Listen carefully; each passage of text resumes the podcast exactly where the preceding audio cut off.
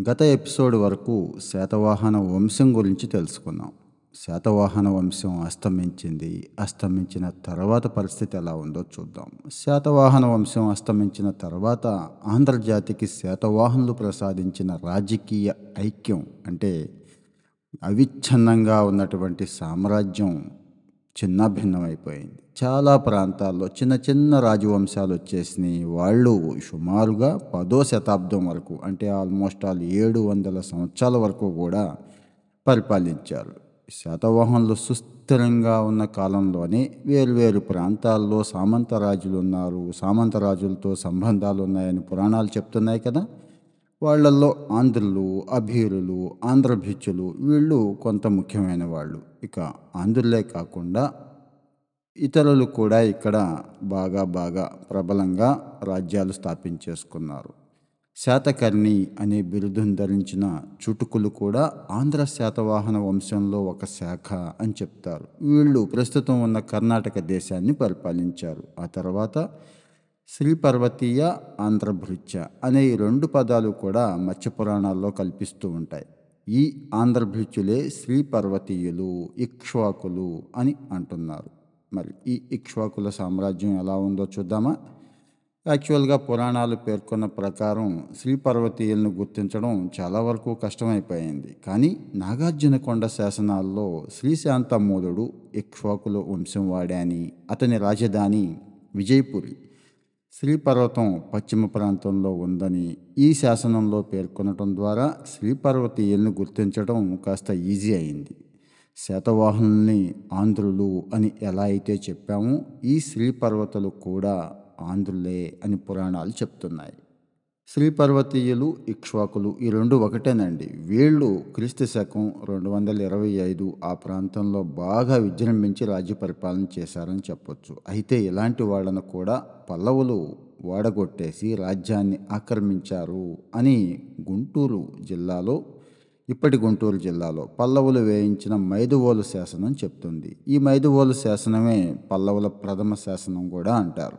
లిపి భాషను బట్టి ఈ పల్లవ శాసనాలు క్రీస్తు శకం మూడు వందల నాటివి. అందువల్లే ఇక్ష్వాకులు క్రీస్తు శకం రెండు వందల ఇరవై ఐదు మూడు వందల మధ్య ఆంధ్రదేశాన్ని పరిపాలించారు అని చెప్తారు. పురాణాలకు ఒక ఆధారం లేదు కాబట్టి అవి ఏవైనా చెప్తూ ఉంటాయండి. పురాణాల ప్రకారం అయితే ఇక్ష్వాకు వంశంలో ఏడుగురు రాజులు ఉన్నారు అంటారు. కానీ శాసనాలు నలుగురు రాజుల పేర్లే చెప్తున్నాయి. వీళ్ళల్లో వాసిష్ఠీపుత్ర శ్రీచాంతమూలుడు మొదటివాడు. ఒక రకంగా ఈ వంశ స్థాపకుడు ఇతనే అని చెప్పొచ్చు. వీళ్ళింతకు ముందు శాతవాహనులకు సామంత రాజులుగా ఉండేవాళ్ళు. మహాతలవర మహాసేనాధిపతి ఇలాంటి పదవులు కూడా నిర్వహిస్తూ ఉండేవాళ్ళు. వీళ్ళంతా కూడా బౌద్ధ మతస్థులై ఉంటారు అని అనుకుంటూ ఉంటారు.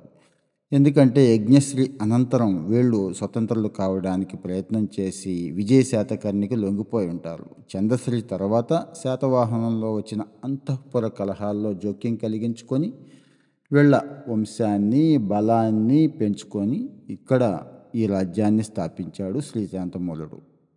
ఈ శ్రీశాంత మూలుడిని మహావీరుడిగా పేర్కొంటారు అప్రహిత శాసనుడు అంటారు. ఈనాటి గుంటూరు ప్రకాశం కడప కర్నూలు నల్గొండ తూర్పుగోదావరి జిల్లాలు చేర్చి పెద్ద రాజ్యం స్థాపించి మహారాజు అనే బిరుదు కూడా దహించాడు. పల్లవులు బృహత్పలాయన్లు శాలంకాయన్లు ధనకులు ఊగియలు వీళ్ళంతా కూడా ఇతని సామంతులు. మహావిజేతే కాదండి. ఈయన రాజనీతిపరుడు కూడా. సామంత రాజవంశాలతోనూ పొరుగు రాజ్యాలతోనూ చక్కటి వివాహ సంబంధాలు ఏర్పాటు చేసుకొని ఇక్ష్వాకు సామ్రాజ్యాన్ని బాగా బలపరిచాడు.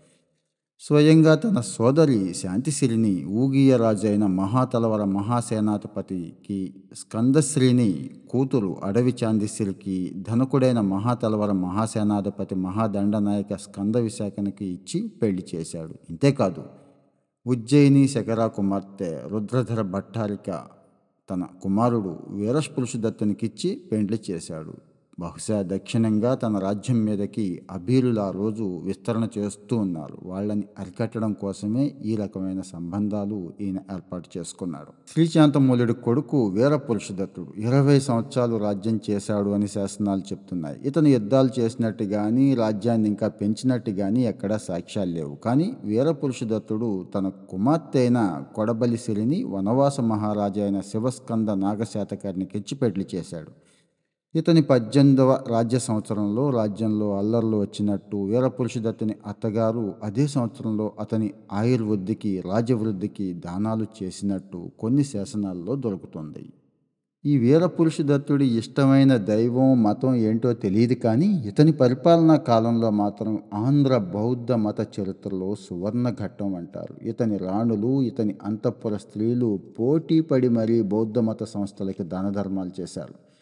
వీరపురుషుదత్తుడి ఆరో సంవత్సరంలో మహాచైత్యాన్ని పునరుద్ధరించి ఆయక స్తంభాలు నిలిపాడని హీనయానులకు బుద్ధగయ లాంటి మహాయానులకు శ్రీపర్వతం పుణ్యక్షేత్రంగా ఉందని వీరపురుషుదత్తుడు వీళ్ళ కోసం ఎంతో చేశాడు అని చెప్తాయి కొన్ని శాసనాలు. ఈ సందర్భంలో రాజభండారికుడైన బోధిశర్మ మేనకోడలు ఉపాసిక బోధిసిరి చేసిన దాన ధర్మాలు శాసనాల్లో కనిపిస్తూ ఉంటాయి. తామ్రవర్ణ కాశ్మీర గాంధార చీన చిలాట తోసలి అపరాంత వంగ వనవాసయాక ద్రమిళ పాలుధారి రాజ్యాల్లో బౌద్ధ ధోరణం ప్రచారం చేసే భిక్షుకులకు శ్రీపర్వతంలో చుడుదమ్మగిరి మీద చైత్యగుహంతో పాటు చతుస్సాలను నిర్మించింది ఈవిడ. కులాహ విహారం దగ్గర ఒక చైత్యాన్ని సింహళ విహారంలో బ్రోధి వృక్షానికి ఒక వేదికను మహాదమ్మగిరి మీద గృహాన్ని దేవగిరి మీద ప్రార్థనాశాలను పూర్వశైలంపై తటాక మంటపశాలను కంటకశైల మహాచైత్య ప్రాగ్వర్ధంలో శిలామండపాన్ని హీతుముత్తు వడక మూడు గదులను పిపీలక ఏడు గదులను పుష్పగిరి మీద మహామండపాన్ని భిక్షు సంఘాన్ని సమస్త ప్రపంచ సౌఖ్యాన్ని ఉద్దేశించి ఈవిడ నిర్మించింది అని ఆనాడు ప్రధానంగా దొరికిన శాసనాలు చెప్తున్నాయి. తర్వాత రాజు యహువల శాంతమూలుడు. ఇతను సామ్రాజ్య కాలం సుమారుగా క్రీస్తు శకం రెండు వందల అరవై ఐదు నుంచి రెండు వేల రెండు వందల తొంభై వరకు అనుకుంటున్నారు. ఇతను వీరపురుషదత్తుడు కుమారుడై ఉండొచ్చు అంటారు. వీరపురుషదత్తుడి తర్వాత ఆయన కొడుకు రుద్రపురుషదత్తుడు. ఈయన రెండు వందల తొంభై నుంచి మూడు వందల వరకు రాజ్యం చేశాడు. అంటే జస్ట్ పది సంవత్సరాలు అన్నట్టు. ఇతని శాసనాలు నాగార్జునకొండ గురజాల్లో కూడా దొరికాయి. సో ఇక్ష్వాకుల కాలంలో తెలిసినంత వరకు ఇతని శాసనాలే చివరివి. ఇతడే చివరి ఇక్ష్వాకు రాజు అని చెప్పొచ్చు. పల్లవ రాజుల్లో ఆద్యుడు అనుకుంటున్న సింహవర శాసనం కూడా విజయపురి మంచికల్లు దగ్గర దొరికింది. ఇక్కడ శాసన లిపి నాగార్జునకొండ శాసన లిపిని పోలి ఉంది. విజయార్థ జీవస్వామికి శాంతి సస్తైనములు చేయించి అక్కడ తైర్దికులకు కంబళ్ళు దానం చేశాను అని చెప్పి సింహవర్మ చెప్పుకుంటున్నాడు. దీన్ని బట్టి సింహవర్మ అనేవాడు విజయపురి మీద దండెత్తి ఇక్షాకు వంశాన్ని నాశనం చేసేశాడు అని చెప్పుకోవచ్చు. ఎప్పుడైతే పల్లవుల దాడికి ఇక్ష్వాకు వంశం అంతరించిపోయిందో ఆ కృష్ణానదికి దక్కిన ప్రాంతంలో పల్లవుల స్వాధీనం అయిపోయిందో కృష్ణానదికి ఉత్తర ముఖద్వారంలో బృహత్పలాయనులు అనే కొత్త వంశం వచ్చింది. క్రీస్తు శకం మూడు వందల నుంచి మూడు వందల ఇరవై ఐదు వరకు వీళ్ళు రాజ్యం చేశారు అని చెప్పుకుంటారు. యహువలిని రాణి బహుఫలస గోత్రరాలు అని వీళ్ళు అనుకుంటూ ఉంటారు. బహుఫలస అనే ప్రాకృత పదం తర్వాత తర్వాత సంస్కృతీకరణ చెంది బృహత్పలాయన అని అయ్యింది అంటారు. దీనివల్లే బృహత్పలాయనులు శకులు అయినట్టు తెలుస్తుంది. వీళ్ళు ఇక్ష్వాకులకు సామంతులై ఉంటూ బలహీనులు కావటంతో ఎప్పుడు ఇక్ష్వాకులు ఎప్పుడైతే బలహీనులయ్యారో వీళ్ళు స్వతంత్రంగా రాజ్యం స్థాపించారు ఇలాంటి వంశం ఒకటి ఉంది అని చెప్పుకోవడానికి మనకున్న ఆధారం ఒకే ఒకటి కొండముది తామ్రశాసనం. అంటే బృహత్పలాయనకి కొండముది తామ్ర శాసనానికి మంచి లింకేజ్ ఉంది అన్నట్టు. ఈ శాసనం ఒకే ఒక రాజుని అది కూడా జయవర్మ మహారాజు ఉన్నాడు అని చెప్తోంది. ఈ శాసనం భాష లిపులను బట్టి క్రీస్తు శకం మూడో శతాబ్ది మధ్య భాగాంది అని అంటున్నారు.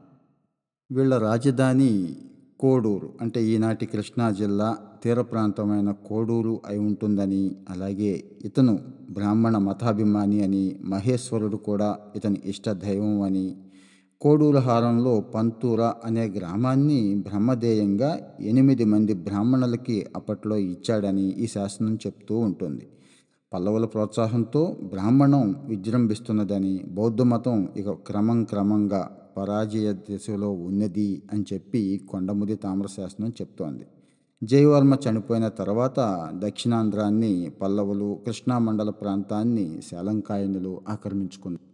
ఇక్ష్వాకుల టైం అయిపోయిన తర్వాత అంటే వీళ్ళు పతనం చెందిన తర్వాత ఉత్తర తీరాంధ్రలో అధికారం వహించిన వాళ్ళల్లో శాలంకాయనులు గట్టిగా చెప్పుకోవచ్చు. వీళ్ళు చాలా ప్రాచీనుల్లా కనిపిస్తూ ఉంటారు. ఎందుకంటే మైసోలియా అంటే ఈనాటి కృష్ణా ప్రాంతం దేశంలో బెన్గొర వేంగిపుర చెంత సాలంకి నాయ్ అన్నట్టు టాలమీ అనేవాడు క్రీస్తు శకం నూట ముప్పై అప్పుడు ఆ టైంలోనే రాశాడు. అలాగే పెరిప్లస్ అనేవాడు పేర్కొన్న మజరిక అనే ప్రాంతం వీరి రాజ్యంలోనే ఉంది అని కొందరు అభిప్రాయపడుతున్నారు. శాలంకాయన అంటే నంది అని అర్థం. శ్రీపర్వతీయుల వలె వీళ్ళు కూడా ప్రాచీనాంధ్ర గణాల్లో ఒకళ్ళై ఉండొచ్చని శాతవాహనులకు మొదట్లో సామంతులుగా ఉండి క్రమంగా బలం పుంజుకున్నారని అనుకుంటారు. ఈ శాలంకాయన చరిత్రకి ముఖ్యంగా ఓ పది శాసనాలు ఆధారంగా ఉన్నాయి. ఇందులో మూడైతే ప్రాకృతంలోనే ఉన్నాయి. ఒకటి సంస్కృతం ప్రాకృతం మిక్స్డ్ ఉంది. మిగిలినవన్నీ సంస్కృతంలో ఉన్నాయి. కొన్ని శాసనాలు శాలంకాయన్లకు ఒకే ఒక్క రాజు ఉన్నాడు అని చెప్తున్నాయి. ఈ శాసనాలన్నీ చాలా క్లుప్తంగా సంక్షిప్తంగా ఉండటం వల్ల మూడు శాసనాలు నాలుగు తరాలను పేర్కొంటున్నా కూడా రాజకీయ సంఘటనలు ఏమీ కూడా ఇక్కడ మెన్ మెన్షన్ చేయకపోవడం వల్ల వీళ్ళ వంశాన్ని కాలాన్ని నిర్ణయించడంలో చాలా చాలా అభిప్రాయాలు ఉన్నాయి ఈ శాలంకాయల గురించి ప్రధానంగా గుంటుపల్లి శాసనం పెదవేగి శాసనం కనుకొల్లు శాసనం ఈ శాసనాలు చెప్తూ ఉంటున్నాయి.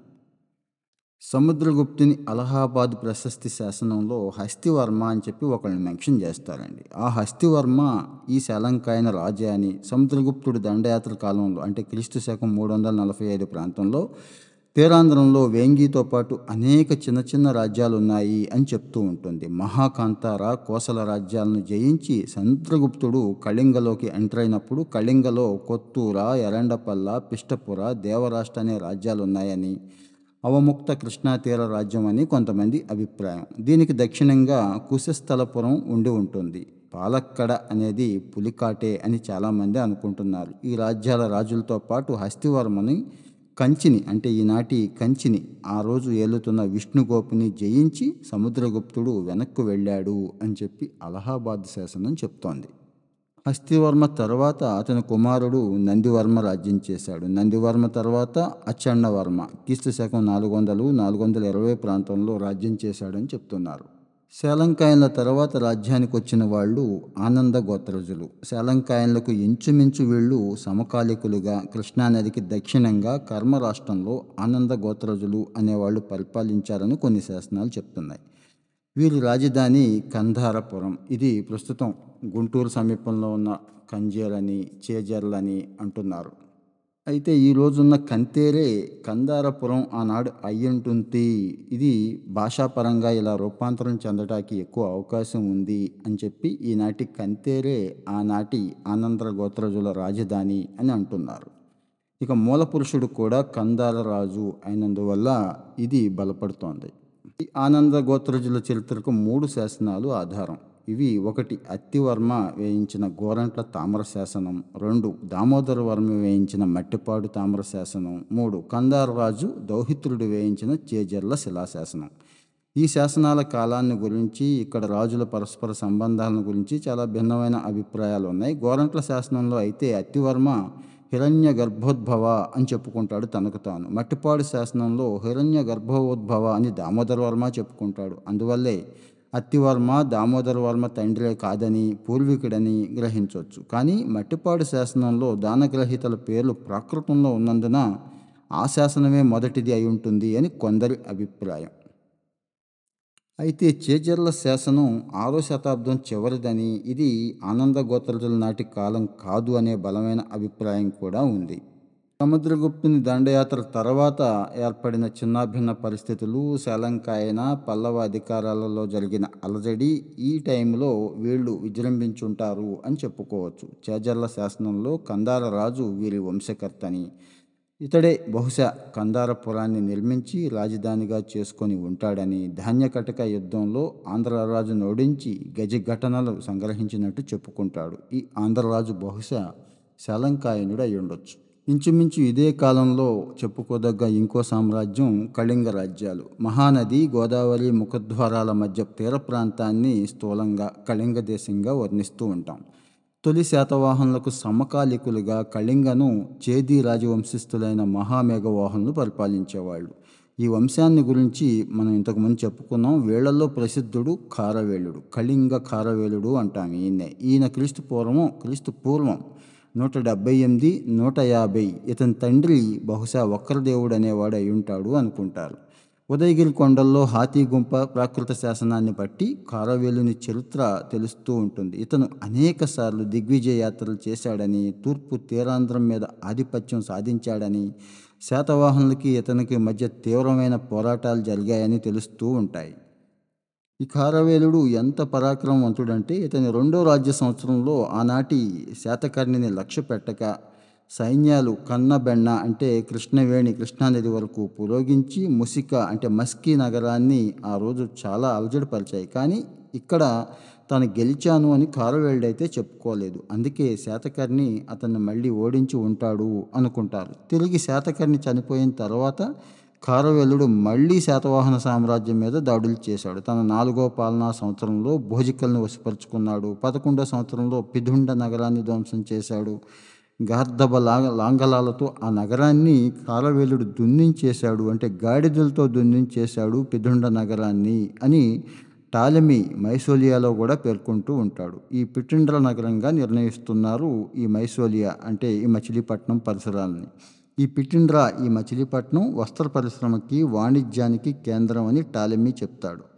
ఈ వర్ణన బట్టిప్లోలకి సరిపోతుంది. ఈ దాడుల వల్ల తీరాంధ్రం కారవేలుని రాజ్యంలో చేరిపోయింది. కారవేలుడి తర్వాత అతని సంతతి గురించి ఏమీ తెలియటం లేదు. కళింగలో అధికారం క్షీణించటంతో సదవంశస్థులు తీరాంధ్రానికి మళ్ళీపోయి చిన్న చిన్న రాజ్యాలు స్థాపించుకొని ఉంటారు అనుకుంటున్నారు. ఇక కళింగలో మాత్రం ఎక్కువ భాగం ఆ తర్వాత వచ్చిన మహాపరాక్రమవంతుడు గౌతమిపుత్ర శాతకర్ణి రాజ్యంలో కలిసిపోయింది అని చెప్పి నాసిక్ ప్రశస్తి చెప్తుంది. నాసిక్ శాసనం బాలశ్రీ వేయించిన నాసిక్ శాసనం. ఇక ఈ అస్తమయంతో కళింగ దేశంలో చిన్న చిన్న రాజ్యాలు వచ్చినాయి. గుప్తుల దండయాత్ర టైంలో కూడా కొత్తూరులో స్వామి దత్త ఎరండ వల్ల ఆముదాల వలసలో దమన దేవరాష్ట్రాన్ని కుబేర పిష్టపురాన్ని మహేంద్ర పరిపాలిస్తున్నాడు అని చెప్పి అలహాబాద్ ప్రశంసిస్తాసనం చెప్తోంది. ఇక్కడ దేవరాష్ట్రం అంటే ప్రస్తుత యలమంచిలి విశాఖ జిల్లాలో ఉన్న యలమంచిలి ప్రాంతం. పిష్టపురం అంటే తూర్పుగోదావరి జిల్లాలో ఉన్న పిఠాపురం. ఇవి క్రమంగా దేవరాష్ట్రం పిఠాపురం రెండు ప్రధాన రాజ్యాలకు కీలకమైపోయాయి. మరొక రాజ్యం సింహపురం రాజధాని అయ్యింది. శ్రీకాకుళం నరసన్నపేటల మధ్య ఉన్న నేటి సింగుపురమే సింహపురం. ఈ రాజ్యాల రాజులు కళింగాధిపులు అనే బిరుదు ధరించి కళింగ దేశాన్ని ఒకటి చేయటానికి ప్రయత్నం చేశారు.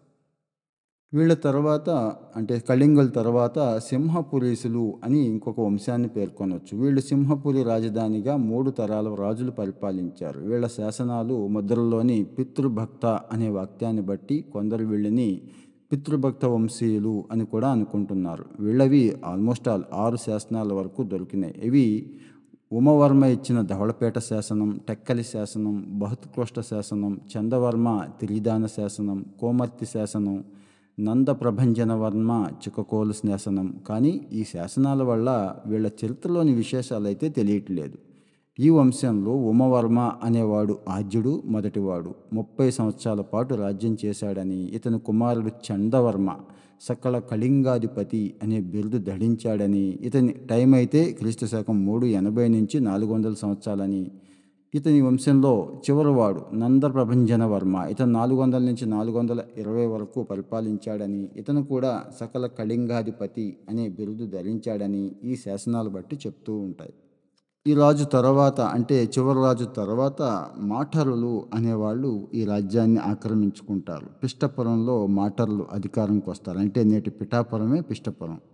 వీళ్ళకి అలహాబాద్ ప్రశస్తిలో మహేంద్రగిరికున్న సంబంధం తెలియదు కానీ వీళ్ళ చరిత్రకి నాలుగు శాసనాలు మాత్రం దొరుకుతున్నాయి. శక్తివర్మ రాగోలు శాసనం ప్రభంజనవర్మ నింగొండి శాసనం అనంతశక్తివర్మ శకునక శాసనం అందవర శాసనాలు అయితే ఆధారాలుగా ఉన్నాయి. ఈ మాటల తర్వాత వాసిష్ఠీలు అనేవాళ్ళు ఈ పిష్టపురాన్ని ఆక్రమించి వాళ్ళు అధికారంలోకి వచ్చారని ఈ వాసిష్ఠుల రాజధాని దేవపురి అని. ఇది విశాఖపట్నం జిల్లాలోని శృంగవరపకోట తాలూకాలో దేవాడ దేవపురి అంటున్నారు. వీళ్ళను గురించిన సమాచారం మనకి అనంతవర్మ శృంగవరపకోట సిరిపురం శాసనాల నుంచి దొరుకుతుంది. గుణవర్మ అనేవాడు ఈ వాసిష్ఠులకి మూలపురుషుడని ఇతని కాలం మూడు వందల నుంచి మూడు వందల డెబ్బై ఐదు వరకు ఉంటుందని. ఇతనికి దేవరాష్ట్రాధీశుడు అనే బిరుదు కూడా ఉందని ఇతని కొడుకు మహారాజా ప్రభంజన వర్మ అనేవాడు ఉన్నాడని ఈ వంశంలో తెలిసినంత వరకు ఫేమస్ అయినవాడు చివరివాడు అనంతవర్మ ఇతని కాలం నాలుగు వందల నుంచి నాలుగు వందల యాభై. వీడు మాటలను ఓడించి వాళ్ళ రాజ్యం ఆక్రమించి పిష్టపురాన్ని రాజధానిగా చేసుకొని పరిపాలించాడని ఇతని తర్వాత వాసిష్ఠులు ఎంతో కాలం రాజ్యం చేయలేదని తెలుస్తోంది. ఈ వాసిష్ఠుల తర్వాత ఒక రాజు గురించి తెలుస్తూ ఉంటుందండి. పృథ్వీ మూలశ్రీ మహారాజు శాసనాలు ఐదైతే దొరుకుతాయి. ఇవన్నీ కూడా తామ్ర శాసనాలే. మొదటిది గోదావరి శాసనం రెండోది అతని కొడుకు హరివర్మ ఇచ్చిన కట్టచెరువు శాసనం మిగిలిన మూడు శాసనాలు ఈ మధ్య కాలంలో గుంటూరు జిల్లా కొండవేడిలో దొరికిన శాసనాలు. విష్ణుకుండి రెండో విక్రమేందుని తుమ్మలగూడెం శాసనం కూడా పృథ్వీ మూలవంశంలో జన్మించిన పరమ భట్టారిక మహాదేవిని ప్రస్తావిస్తూ ఉంటుంది. పృథ్వీమలుడు ఆనాటి విష్ణుకుండ చరిత్రలో ప్రముఖ పాత్రను నిర్వహించాడు అంటానికి ఇతని కొండవీడి శాసనాలు చెప్తూ ఉంటాయి. కట్టచెరువు శాసనంలో ఈ వంశం రాజధాని గుణపాశపురం అనే సూచన ఉంది. ఇది తూర్పుగోదావరి జిల్లాలో రాజోల్ తాలూకా ఆదుర్రు అని అనుకుంటున్నారు. ఈ వంశం పేరైతే తెలియటం లేదు. మూడు తరాల రాజులు మాత్రం శాసనాలు పేర్కొంటున్నాయి. పృథ్వీమూలిని తండ్రి ప్రభాకర మహారాజు తాత మూలరాజు. ఈ మూలరాజు అనేవాడు విష్ణుకుండినుల గోవిందవర్మకు సమకాలుడై ఉంటాడని బహుశా తమ కూతురు పరమ భట్టాకిలకను గోవిందవర్మకిచ్చి పెళ్ళి చేసి ఉంటాడని ఈ బాంధవ్యం వల్ల రెండు వంశాలకు లాభం కలిగి వాడి కుమారుడు ప్రభాకర మహారాజు విష్ణుకుండి మాధవవర్మకు సామంతుడై రాజ్యపాలన చేశాడని అనుకుంటారు. పృథ్వీమూలుడు చాలా కాలం రాజ్యం చేశాడు అని శాసనాలు అయితే చెప్తున్నాయి. విష్ణుకుండి ఇంద్రవర్మకు వ్యతిరేకంగా ఏర్పడిన కూటమిలో జరిగిన చతుర్దంత యుద్ధంలో విజయం సాధించి మహాసేనాని అయిన అధిరాజు ఇంద్రుని అభ్యర్థన మేరకు విజయకాందలి స్కందావారం నుంచి తానుపాక విషయంలో చూయిపాక గ్రామాన్ని అధర్వణ వేద బ్రాహ్మలకు దానం చేసినట్టు ఇతని గోదావరి శాసనంలో నమోదైంది. అనంతరం ఇంద్రభట్టారుకుని కుమారుడు రెండో విక్రవేంద్రవర్మతో చేరి పల్లవులతో పోరాడినట్టు తుమ్మలగూడెం శాసనం చెప్తోంది. ఈ కాలంలోనే చెప్పుకోదగ్గ మరో ప్రధాన వంశం కళింగ గాంగ వంశం. ఐదో శతాబ్దానికి కళింగాంధ్రలో గంగ వంశరాజుల పాలన ప్రారంభమవుతుంది. వీళ్ళ జన్మస్థలం గురించి కళింగలో వీళ్ళ రాజ్యస్థాపన గురించి స్పష్టమైన సమాచారం లేదు కానీ క్రీస్తుపూర్వం నాలుగో శతాబ్దంలో గంగా ముఖాద్వారంలో గంగారిడే అనే ఒక జాతి నివసిస్తుంది అని మొగస్తనిస్ చెప్తాడు. మోడో కళింగలో గంగ జాతి ఉంది అని చెప్పి ప్లిని లాంటి చరిత్రకారులు చెప్తారు. ఇక బౌద్ధ వాంగ్మయంలో కూడా దంతపురం అనేది ఈ గాంగులకి ముఖ్య పట్టణంగా ఉంది అని చెప్తారు. అందువల్లే గాంగులు కళింగ ప్రాంతాలకు స్థానికులై ఉండవచ్చు అనే అభిప్రాయం కూడా ఉంది. ఈ తూర్పు గాంగుల్ని ప్రాచీన గాంగులని అర్వాచీన గాంగులని రెండు శాఖలుగా పేర్కొంటూ ఉంటారు. ప్రాకు ప్రాచీన గాంగుల చరిత్ర పూర్తిగా ఆంధ్రదేశ చరిత్రలో అంతర్గతంగా ఉంటుంది. ఈ అర్వాచీన గాంగులు మాత్రం ఖచ్చితంగా కళింగ ప్రాంతం వాళ్ళే. ఈ ప్రాచీన గాంగుల శాసనాలు ముప్పైకి పైగా దొరికాయండి. కానీ వీటిలో రాజుల పేర్లు వారి దాన ధర్మాలు మాత్రమే నమోదు చేశారు. ఆనాటి రాజకీయ చరిత్రను తీసుకోవడానికి ఇవేమీ పనికిరావు. అయితే ఈ శాసనాల్లో ఒక విశిష్టత ఉంది. ఇవి అన్నీ కూడా గాంగ శకానికి చెందినవే. ఇంతవరకు మనం పేర్కొన్న శాసనాలు రాజులు రాజ్యకాలం ఉదాహరణగా చెప్పావు కానీ ఏ శకం తేదీలను కూడా ఉదాహరించలేదు. గంగ వంశస్థాపకుడైన ఇంద్రవర్మ తన పాలనా కాలాన్ని ఉదాహరిస్తూ శాసనాలు వేయించాడు. వాడి సంతతి వాళ్ళు కూడా ఆ తర్వాత పాలనా కాలాన్నే మెన్షన్ చేయడంతో గాంగ శకం అనేది ఉదయించింది. గాంగ శకం క్రీస్తు శకం నాలుగు వందల తొంభై ఆరు తొంభై ఏడులో ప్రారంభమై ఉంటుంది అని ఆచార్య మిరాషి లాంటి వాళ్ళు అవుతున్నారు. అయితే కళింగలో గంగరాజ్య స్థాపన ఇదే సంవత్సరంలో జరిగింది అని చెప్పుకోవచ్చు. ఈ కళింగ గంగ వంశానికి మూల పురుషుడు ఇంద్రవర్మ. పృథ్వీమూలిని గోదావరి శాసనంలో ఇంద్రాదిరాజు ఇతడే అని అభిప్రాయం సరైనది కాదు అని కూడా చెప్తున్నారు. ఇతడు ఏ విధంగా కళింగను ఆక్రమించింది స్పష్టంగా చెప్పలేం. దంతపురం రాజధానిగా రాజ్యం స్థాపించాడు. దంతపురాన్ని శ్రీకాకుళం జిల్లాలో వంశధార నది మీద ఉన్నటువంటి దంతవక్తుని కోటగా గుర్తిస్తున్నారు. ఇతడు మాటరులు మొదలైన కళింగ రాజులందరినీ నిర్మూలించి త్రికళింగాధిపద అనే బిరుదు కూడా ధరించాడు. విష్ణుకుంద్రుల విక్రమేంద్రవర్మ బలహీన కావడంతో ఇంద్రవర్మకు మంచి అవకాశమై ఉండొచ్చు. ఆ తర్వాత జయశ్రీ శ్రీనివాసుడైన మహాసామంతవర్మ అంటే క్రీస్తు శకం ఐదు వందల అరవై ప్రాంతంలో గంగుల ప్రతిష్టను బాగా పెంచాడు. శాతవాహన వంశం అస్తమించిపోయే టైంకి అంటే క్రీస్తు శకం రెండు వేల ఇరవై ఐదు చాళుక్య ఉదయానికి అంటే చాళుక్యులు ఆవిర్భించడానికి క్రీస్తు శకం ఆరు వందల పదిహేనుకి మధ్యకాలంలో ఆంధ్రదేశాన్ని పరిపాలించిన వంశాల్లో విష్ణుకుండిల్ని కూడా ఫేమస్ సుమారు ఒక శతాబ్ద కాలం కృష్ణ నర్మదా నదుల మధ్య ప్రభువులై ప్రజల మీద మంచిగా అధికారాన్ని చెలాయించి సాంస్కృతికంగా రాజకీయంగా కూడా వీళ్ళు చాలా సాంప్రదాయాలను ఇక్కడ విష్ణుకుండల శాసనాలు అయితే ప్రస్తుతానికి పది దొరుకుతున్నాయి. ఇవి గోవిందవర్మ తుమ్మలగూడెం శాసనం మాధవవర్మ ఈపూరు శాసనం ఖానాపూర్ పొలమూరు తామ్ర శాసనాలు వేల్పూరు శిలాశాసనం వీటిలో పొలమూరు దీన్నే పొలంబూరు శాసనం అని కూడా అంటాం. కృతకం అని విశ్వాసయోగ్యం కాదని బలమైన అభిప్రాయం ఉంది. ఈ శాసనానికి తూర్పు చాళుక్య జయసింహ వల్లభుడు పొలమూరు శాసనానికి భాషలో పదజాలంలో లిపిలో చాలా సాన్నిహిత్యం ఉంది. దానం చేసిన గ్రామం కూడా ఒకటే. సో మాధవవర్మ వాస్తవానికి ఇటువంటి శాసనమే ఇచ్చి ఉంటే దాన్ని చూడకనే జయసింహుని కాలంలో దానికి నక్కలు కూడా తయారు చేసి ఉండవచ్చు అని కొందరి అభిప్రాయం. ఇక రెండవ వాదం మాధవవర్మ వేయించిన ఈపూరు శాసనం ఇంద్రవర్మ రామతీర్థ శాసనం విక్రమేంద్ర భట్టారక వర్మ తుండి చిక్కుళ్ళ తొమ్మగూడెం శాసనాలు ఈ మధ్య కాలంలోనే దొరికాయి. విష్ణుకుండి అనే పదం ప్రస్తుతం వినుకొండ ఉంది కదండి గుంటూరు జిల్లా. దీనికి సంస్కృతీకరణం అని ఇదే వాళ్ళ ప్రథమ నివాసం అని చెప్తూ ఉంటారు. విష్ణుకుండిలు అయితే మేము త్రికూట మలయాధిపులం అమర పోలీసులం అని కూడా చెప్పుకోవటం వల్ల ఇది సహ్యాద్రిలో ప్రాంతం అని అందువల్ల వీళ్ళు మహారాష్ట్ర ప్రాంతం వాళ్ళేమో అని అనుకుంటుంటారు. కానీ ఈ త్రికూటం అనే మలయం అనేది ఈనాటి కోటప్ప కొండ అంటారు. ఈ విష్ణుకుండుల కులదైవం శ్రీపర్వత స్వామి శ్రీ మల్లికార్జునుడే అనే విషయం అందరూ కూడా ఈరోజు ఒప్పుకుంటున్నారు. వీళ్ళు ప్రచురించిన చిక్కుళ్ళ శాసనం వీళ్ళిచ్చిన విక్రమేంద్ర భట్టారకుడు అతని తండ్రి ఇంద్రవర్మ పరమ మహేశ్వరులు అని ఉండటం వీళ్ళ శాసనాలు శ్రీపర్వతం నాగార్జున కొండల్లో వెలుగు వెలుగులోకి రావటం ఇవన్నీ కూడా మంచి ఉదాహరణలు.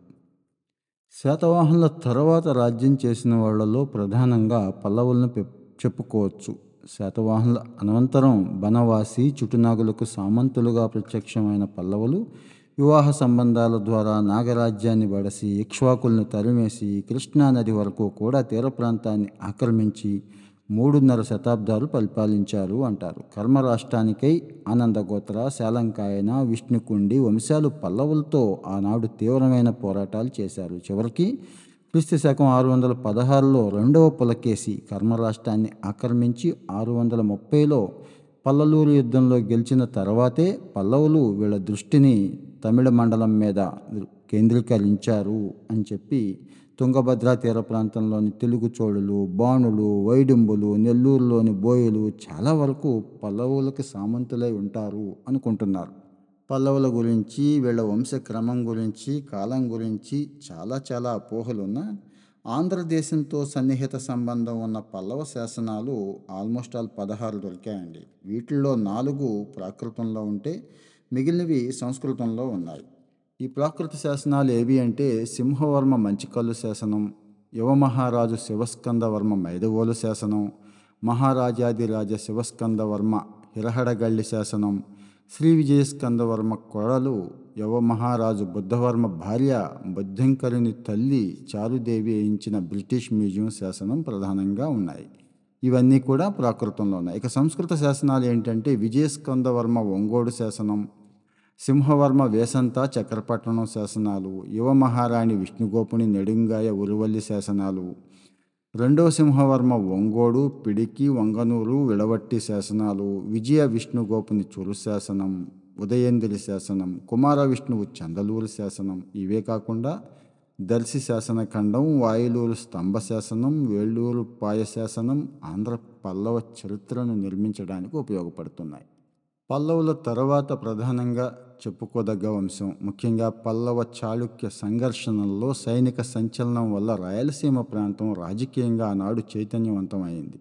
స్థానిక ఆటవిక జాతుల్ని జయించి వారి పాలనలో సామంత రాజ్యాలు నెలకొల్పే ప్రయత్నాలు పల్లవులు చాళుక్యులు చేశారు. ఫలితంగా రేనాటిచోడ బాణ వైద్యంబ రాజ్యాలు ఈ ప్రాంతంలో అంటే నేటి రాయలసీమ ప్రాంతంలో ఏర్పాటయ్యాయి వీటిలో తెలుగు చోడ లేక రేనాటి చోడ అంటున్నారు. ఈ సామ్రాజ్యం కాస్త చెప్పుకోదగ్గది.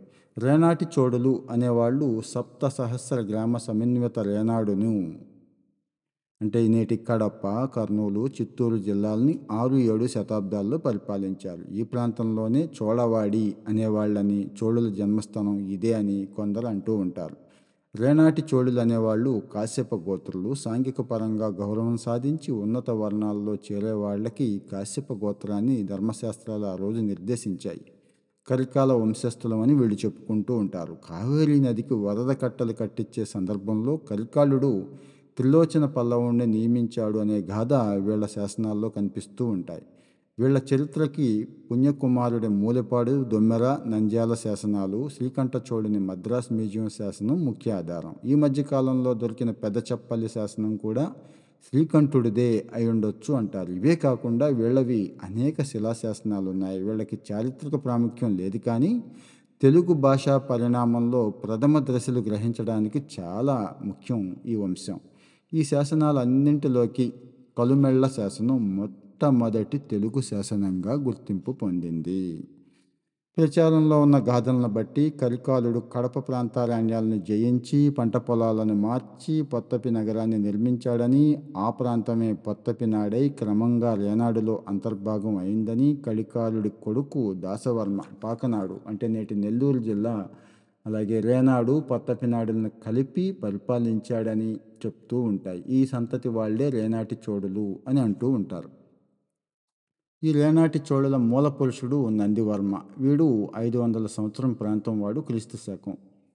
ఇతని తండ్రి బహుశా పల్లవ నందివర్మకు సామంతుడై ఉండి అతని మీద అభిమానంతో కొడుకుని పేరు పెట్టుకొని ఉంటాడని అనుకుంటున్నారు. నందివర్మ పల్లవుల మీద తిరుగుబాటు చేసినట్టు కూడా కనిపిస్తూ ఉంటుంది. తిరిగి రెండో కుమార విష్ణువు కాలంలో రేనాటి చోళులు పల్లవులకు సామంతులయ్యారని నందివర్మకు సింహవిష్ణు సుందరానంద ధనంజయవర్మ అనే కుమారులు ఉన్నారు అంటారు.